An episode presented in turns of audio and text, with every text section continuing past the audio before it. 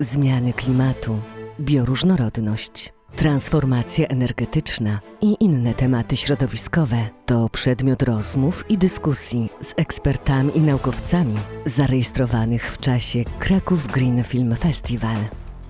Zapraszamy.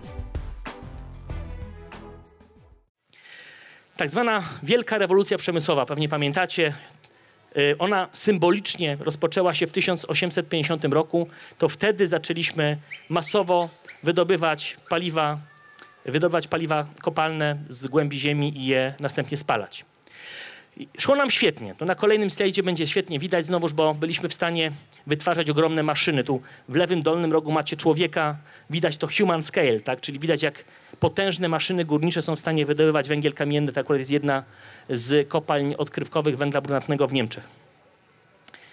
To, że potrafimy tak szybko i tak dużo i takimi maszynami, oczywiście świadczy o geniuszu człowieka, ale oczywiście ma swoje konsekwencje e, emisyjne. Ja o tym na kolejnym slajdzie opowiem i o ten kolejny poproszę. Tutaj widzicie, co się od tego 800, 1850 roku wydarzyło. W miejsce tak zwanej tradycyjnej biomasy, czyli różnych odpadów, które generowaliśmy niespecjalnie wpływających na kondycję planety, pojawiła się, pojawiły się, e, pojawiła się konsumpcja e, energii z węgla, to co macie zaznaczone na szaro. Nad nią ropa, naft, e, e, ropa naftowa, powyżej na śliwkowo gaz. To wszystko się wydarzyło pomiędzy 1850 a 1900 rokiem. W tej chwili globalne gniazdko elektryczne właśnie dlatego jest zbudowane głównie z ropy, węgla i gazu w 81%, co widać świetnie na tym slajdzie. 7% to jest energetyka jądrowa, niecałe 12% to są odnawialne źródła energii. Dlatego jesteśmy absolutnie uzależnieni od paliw, paliw kopalnych jako ludzkość. I kolejny slajd, bardzo na, o niego proszę. Jeżeli coś spalamy, to wytwarzamy emisje. Te emisje to dwutlenek węgla, metan i tlenki i potlenek azotu. Najbardziej niebezpieczny jest dwutlenek węgla. I też zobaczcie na koincydencję, tak? czyli ten 1850 jakieś minimalne emisje, no bo się rozpędzaliśmy, jeśli chodzi o rewolucję przemysłową. Później weszliśmy w jej rozkwit 1900 rok i później, a później mieliśmy skok.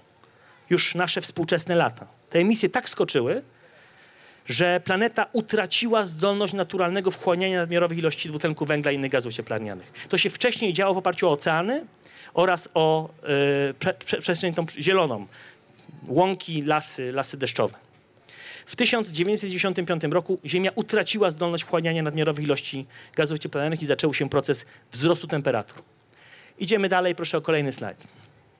Tutaj macie konsekwencje. Czerwona, e, czerwona strzałka, czerwony wykres e, pokazuje, gdzie będziemy w roku 2100. Tu macie na dole lata, 2100 rok, a tu jest projekcja, którą w tej chwili realizujemy, czyli jeżeli nie zatrzymamy emisji paliw, e, spalania paliw kopalnych, to będziemy na etapie wzrostu o 3,7 stopnia Celsjusza w roku 2100. Zobaczcie, bardzo niedługo. Za 80 lat. Co to oznacza? To oznacza skokowe wzrosty temperatur i kryzys wodny, czyli brak wody. Teraz wrócę do naszego jeziora, od którego zacząłem, bo wszystko ma przecież wpływ na wszystko. Jedźmy dalej. Bardzo proszę o kolejny slajd. I on o tyle jest ciekawy, że jak sobie zobaczymy zmianę średniej temperatury powierzchni Ziemi, to jeżeli będziemy emitować do 2100 roku e, dwutlenek węgla i inne gazy cieplarniane, to ta temperatura będzie dalej rosła. I w 2200, i w 2300, ten slajd jak się pięknie rozwija, w 2300 roku będziemy mieć o 8 stopni więcej. To już jest bardzo źle. To jest więcej niż później krecie. Czyli dla stałocieplnego gatunku, jakim są ssaki, przypomnę, nim jesteśmy obok ptaków, to bardzo zła wiadomość. Przypomnę, my ludzie mamy, jesteśmy duzi, krusi, jesteśmy stałocieplni, szybko się schładzamy i bardzo szybko się przegrzewamy. Czyli z punktu widzenia naszego organizmu, no nie jesteśmy przystosowani do tego rodzaju skoków temperatur, a już na pewno nie jesteśmy w stanie przetrwać w temperaturze, która stale przekracza 35 stopni Celsjusza. No chyba, że mamy dostęp do klimatyzacji, ale przecież nie każdy ten dostęp ma. Jedziemy dalej. I teraz skąd się bierze klimat? To jest zdjęcie wykonane przez NOAA, agencję federalną też rządu USA do mórz i oceanów. Ona pokazuje, dlaczego morza i oceany są kluczowe z punktu widzenia tworzenia klimatu, tworzenia pogody. To w oceanach tworzą się wiatry, prądy morskie, wiatry strumieniowe, prądy zatokowe itd. Tak itd. Tak Zresztą pięknie wygląda to zdjęcie, proszę zwrócić uwagę, super. Też oceany utraciły zdolność wytwarzania pewnej cykliczności, ponieważ się przegrzaliśmy. Na kolejnym slajdzie zresztą będzie pięknie widać, bardzo o niego proszę. To jest tak zwany prąd strumieniowy, zatokowy, który zmienił kierunek. E, Nie mam czasu, żeby Państwu opowiadać, jak to dokładnie e, w szczegółach e, działa, ale no działa chociażby tak, że na Półwyspie Indyjskim deszcze monsunowe są opóźnione o kilkadziesiąt dni. Dwa lata temu to było 149 dni. To spowodowało brak wody dla ponad 200 milionów ludzi. Właściwie cała armia Pakistanu i cała armia Indii dowoziła beczkowozami wodę do tych wszystkich, której tej wody po prostu potrzebowali. Było tak źle. Zresztą Indie i Pakistan to są dwa najbardziej e, zagrożone brakiem wody kraje na świecie. Jedziemy dalej. Bardzo proszę o kolejny slajd. Tu macie Państwo zdjęcie wykonane przez NASA, które pokazuje, gdzie mamy do czynienia ze zjawiskiem przegrzania oceanów, czyli gdzie oceany mają naj... temperaturę, którą oceniamy jako anema- anomalię, że ona jest po prostu za wysoka. Konsekwencją tego zjawiska powszechnego przegrzania oceanów jest oczywiście zaburzenie modeli pogodowych, czyli że nie jesteśmy w stanie już prognozować długofalowo e, pogody, czyli nie jesteśmy w stanie przewidywać, ile deszczu spadnie gdzie. Przy okazji jeszcze mamy zjawiska zmian pogodowych, które mają charakter gwałtowny. No i teraz na kolejnym slajdzie konsekwencja innego rodzaju. Jeżeli mamy coraz wyższą temperaturę oceanów, ale też topnieją lodowce, zarówno na północnym, jak i południowym biegunie, też w Alpach, to mamy coraz więcej słodkiej wody w oceanach, ale przy okazji chłodna woda, jak się staje ciepła, to co się dzieje? Rozszerzalność temperaturowa ciał stałych, pamiętacie z fizyki. Ciepła woda ma większą objętość, czyli w efekcie poziom oceanów rośnie do góry.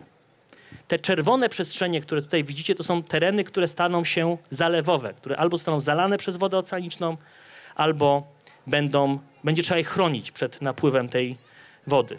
Przykład Polski, żeby nie odbiegać za daleko. Gdańsk już w tej chwili broni się poprzez tak zwane wrota u wejścia do portu gdańskiego, żeby uchronić się przed tak zwaną cofką. To, co wiemy z Instytutu Meteorologii i Gospodarki Wodnej oraz Polskiej Akademii Nauk, tam mają taki specjalny ośrodek Instytutu Oceanologii w Sopocie, że 80% gdy- gdańskiej starówki będzie terenem zalewowym, czyli trzeba bronić go przed zwyczajnie zalaniem. To są konsekwencje tego, że podnosi się także tafla Bałtyku. Hel będzie się zaczynał na Jastarni, czyli będzie wyspą. No, mogę długo wymieniać, które miejscowości nabrzeża, e, wybrzeża polskiego nad polskim Bałtykiem znikną. To są konsekwencje znowuż tego, że temperatury powodują wzrost poziomu mórz i oceanów. No i wreszcie jedziemy dalej. Na kolejny slajd poproszę. Przechodzimy do wzrostu temperatur na lądach. To jest słynny model temperaturowy, który pokazuje, że w 2100 roku te na purpurowo zaznaczone kolory, one będą miały, to będzie, będzie temperatura grubo powyżej 45 stopni. Co to oznacza? Że stało cieplne ssaki oraz stało cieplne ptaki nie będą miały tam czego- czego szukać. Czyli będziemy mieli migrację klimatyczną z tych obszarów. I znowuż, 2100 rok to jest naprawdę niedługo. Czyli jeżeli mamy powstrzymać zjawisko zmiany klimatu, to trzeba to zrobić teraz, ponieważ później może być za późno. Bo jeżeli sobie urządzimy ten dramat, to, to będzie oznaczało migrację klimatyczną na poziomie mniej więcej 2 miliardów ludzi. To jest taka wędrówka ludów, że nie jesteśmy w stanie tego pokojowo przeprowadzić. Najprawdopodobniej i w ramach systemu ONZ tego się najbardziej obawiamy. Przypomnę, ONZ powstał w 1945 roku po to, żeby uchronić świat przed wojną światową, tą kolejną. Bardzo nie chcemy, żeby w przyszłości dochodziło do wojen o wodę, żywność czy wojen klimatycznych. Idziemy dalej. Kolejny slajd poproszę. I wracam do wody i wracam do czegoś, co jest absolutnie fundamentalne, to czasami uchodzi naszej uwadze. Po wodzie transportujemy też rzeczy. 80% rzeczy, które macie na sobie, które dzisiaj zjedliście i zjecie jutro, przypłynęło do polskich sklepów drogą morską. Sobie tego nie uświadamiamy, ale warto to wiedzieć i też warto sobie prześledzić tą, ten globalny transportowy system. Jak on jest złożony, jak on jest e, wielowymiarowy i jak ważna jest też ta wodna e, ścieżka transportu. Mówię o tym, bo dzisiaj trochę o tej wodzie miało być. I teraz na kolejnym slajdzie już pokażę, o co chodzi z tym jeziorem. Z filmu pamiętacie, że no, w sumie wyglała głupota połączona z chciwością i złym planowaniem.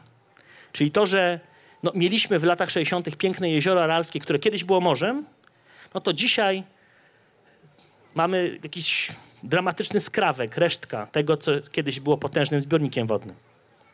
Przy okazji to, co zostało, jest silnie zanieczyszczone y, środkami ochrony roślin, azotanami fosforanami, możemy de- facto powiedzieć o toksycznej zupie. To, że złe planowanie doprowadziło do utraty wody, pamiętacie, miały być pola bawełny, które miały być nawadniane z, y, poprzez rzeki, które zasilały jezioro aralskie. Ten plan się absolutnie nie powiódł. Ta woda po prostu wyparowała, wyschła, ona w sensie nie dotarła nawet do tych pól w większości. Y, kompletnie nietrafiony pomysł. Teraz pytanie, czy jesteśmy w stanie odtworzyć jezioro aralskie? Zła wiadomość, nie, ponieważ w międzyczasie wzrosły temperatury.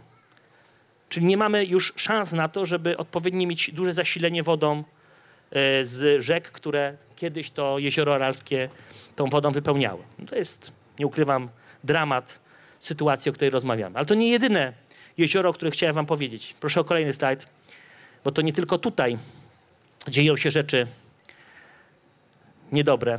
Na kolejnym slajdzie zobaczycie Państwo no, słynne jezioro Wiktorii, jezioro Tanganika w Afryce. Jezioro Wiktorii ma jeszcze inny problem. Ono, tam wody przybyło, tylko że wskutek tego, że tej wody przybyło, to ona, poziom się podniósł o ponad metr. Ta woda dotarła do terenów, które były silnie zanieczyszczone i doszło do zanieczyszczenia samego jeziora. No, przy okazji jeszcze są tam dokonywane nadmierne odłowy ryb, jest kłusownictwo. Generalnie ten akwen jest też silnie zanieczyszczony głównie silnicami i brunatnicami, glonami, które no, są wtedy, kiedy jest bardzo ciepło. To jest też przykład polskiego Bałtyku, o tym do niego wrócę zresztą. No, tutaj dzieje się dramat. Jeśli chodzi o Tanganika, to jezioro znowuż dla odmiany traci wodę. I to traci gwałtownie. Y, jego poziom spada o podobny poziom, tylko że w drugą stronę o ponad metr w dół. Przy okazji mamy też nadmierną ilość połowów i zanieczyszczenie y, tego, tego jeziora y, fosforanami i, y, i azotanami, czyli środkami ochrony roślin. Przechodzimy dalej. Bardzo proszę o kolejny slajd. Jezioro Met i jezioro Oroville, Stany Zjednoczone. Zobaczcie Państwo po lewej stronie, po prawej stronie świetnie widać, jak duży je, duża jest utrata wody. Jezioro Med jest e, najbardziej dotknięte, bo tam tej wody zostało zaledwie 8% stanu początkowego, czyli mamy stan wody, który nie był dotowany nigdy tak niski jak w tej chwili. Jeżeli e, znowuż utracimy jezioro Oroville, no to bardzo podobnie 27 e, milionów ludzi nie będzie miało dostępu do wody pitnej. To wszystko się dzieje w Stanach Zjednoczonych, gdzie uwaga, od 22 lat trwa cały czas susza. Czyli w jakimś sensie Donald Trump się mylił, mówiąc, że wszystko jest w porządku. No nie. Jego, sam, jego instytut, e, który przecież sam powołał rząd federalny USA, który nazywa się właśnie e, Met Office, czyli nasz Instytut Meteorologii i Gospodarki Wodnej, no jakby to potwierdza, tak, że tak głębokiej suszy w Stanach nie było nigdy. Trwa nieprzerwanie ponad 22 lata. Jedziemy dalej. Jeżeli pokażemy sobie teraz na kolejnym slajdzie naszą polską rzeczywistość, no to po Jeziorze Gnieźnieńskie. To kojarzy Jezioro Głopło, pewnie każdy pamiętacie. Historia Polski się tam zaczęła, według legendy. Po Jeziorze Gnieźnieńskie utraciło 30% wody. Dlaczego? No, głównie dlatego, że mieliśmy najpierw kopalnię, która się tworzy tak zwany lej depresyjny po to, żeby osuszyć konkretny teren. Do tego leju spływa woda gruntowa, jest coraz bardziej sucho na ogromnym obszarze dookoła, po to, żeby być w stanie wydobyć węgiel. No tak się tworzy kopalnie. Osusza się je najpierw.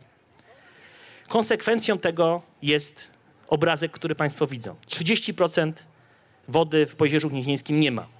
I teraz pytanie, czy tą wodę da się przywrócić. Jest to bardzo trudne, ponieważ niestety w międzyczasie w Polsce spadła liczba opadów na tym, na tym terenie. Czyli najpewniej nie uda się przywrócić sytuacji sprzed powstania kopalni z tego samego powodu, o którym Państwu cały czas opowiadam, czyli z powodu e, kryzysu wodnego i rosnących temperatur oraz kryzysu mm, klimatycznego. Jedziemy dalej. Bardzo proszę o kolejny slajd. Tu Państwo widzą elementy infrastruktury e, wodnej, która no najlepiej świadczy o tym, gdzie woda kiedyś była, a co po niej zostało. E, zostały zwyczajnie, no tutaj macie punkt po, po, po, w środku na, na dole, punkt, gdzie mierzono poziom wody. Ta niebieska część to powinny być, tam powinna być woda, która wskazuje na, na liczniku wody, czy stan jest przekroczony, czy nie. No w tej wody w ogóle nie ma. Czyli ta infrastruktura już po prostu kompletnie nie działa, bo jezioro wyschło. I to u nas, tak, się, się, się to dzieje. Czy jesteśmy w stanie zaradzić temu dramatowi? No, możemy, bo gdybyśmy byli w stanie w Polsce stworzyć narodowy program wodny, specjalnie już ma słowa narodowy, i zbudować ponad podziałami politycznymi y, takie porozumienie wodne, to w Polsce powinno się zbudować około 2000 zbiorników retencyjnych mokrych. Małych zbiorników o charakterze pobierania wody na etapie opadów, gromadzenia jej, a później stopniowo jej wypuszczania, gdy mamy okres suszy, suszy rolniczej bądź suszy hydrologicznej jak teraz. Wtedy bylibyśmy w stanie zwiększyć ilość wody z deszczu, którą gromadzimy, z obecnych niecałych 6% do ponad 45%. Pytanie, czy warto? Oczywiście, że warto. Też warto ekonomicznie, ponieważ co roku z polskiego budżetu, czyli z państwa podatków, jest płaconych około 4-4,5 miliarda złotych na odszkodowania dla rolników z powodu suszy. Prawda, że absurd? Czyli lepiej byłoby te pieniądze zainwestować w system zbiorników retencyjnych dwufunkcyjnych, żeby tą wodę gromadzić, a później odpowiednio uporządkowany sposób walczyć z suszą rolniczą bądź suszą hydrologiczną. Jedziemy dalej. Bardzo proszę o kolejny slajd. Bałtyk. Te zielona, ten zielony kolor, który Państwo widzą, to, jest, to są brunatnice i sinice, no, glony.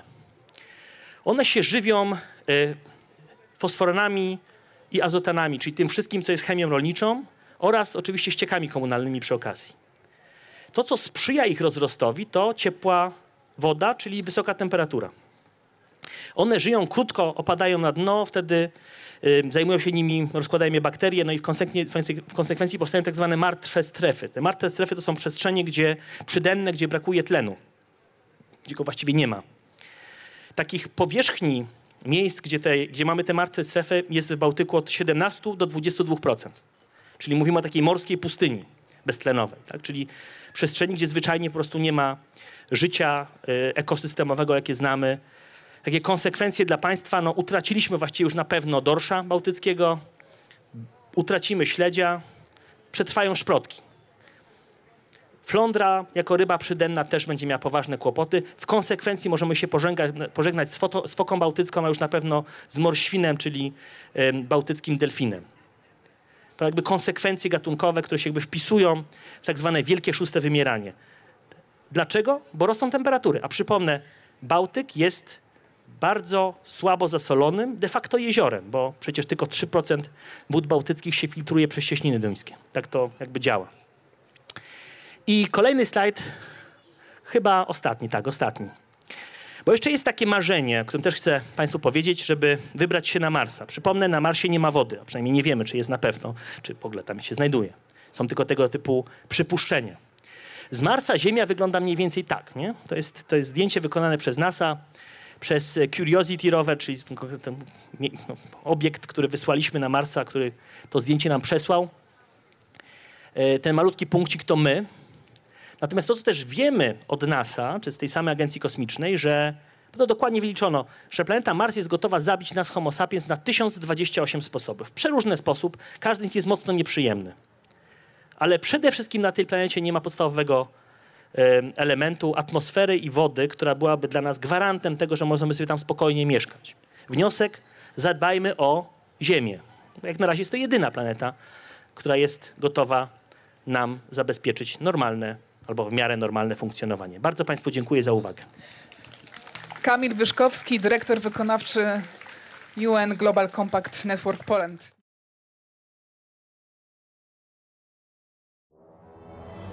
Dziękujemy za wysłuchanie Green Festival Podcast. Więcej rozmów z ekspertami znajdziesz na portalu VOD greenfestival.pl w zakładce podcast.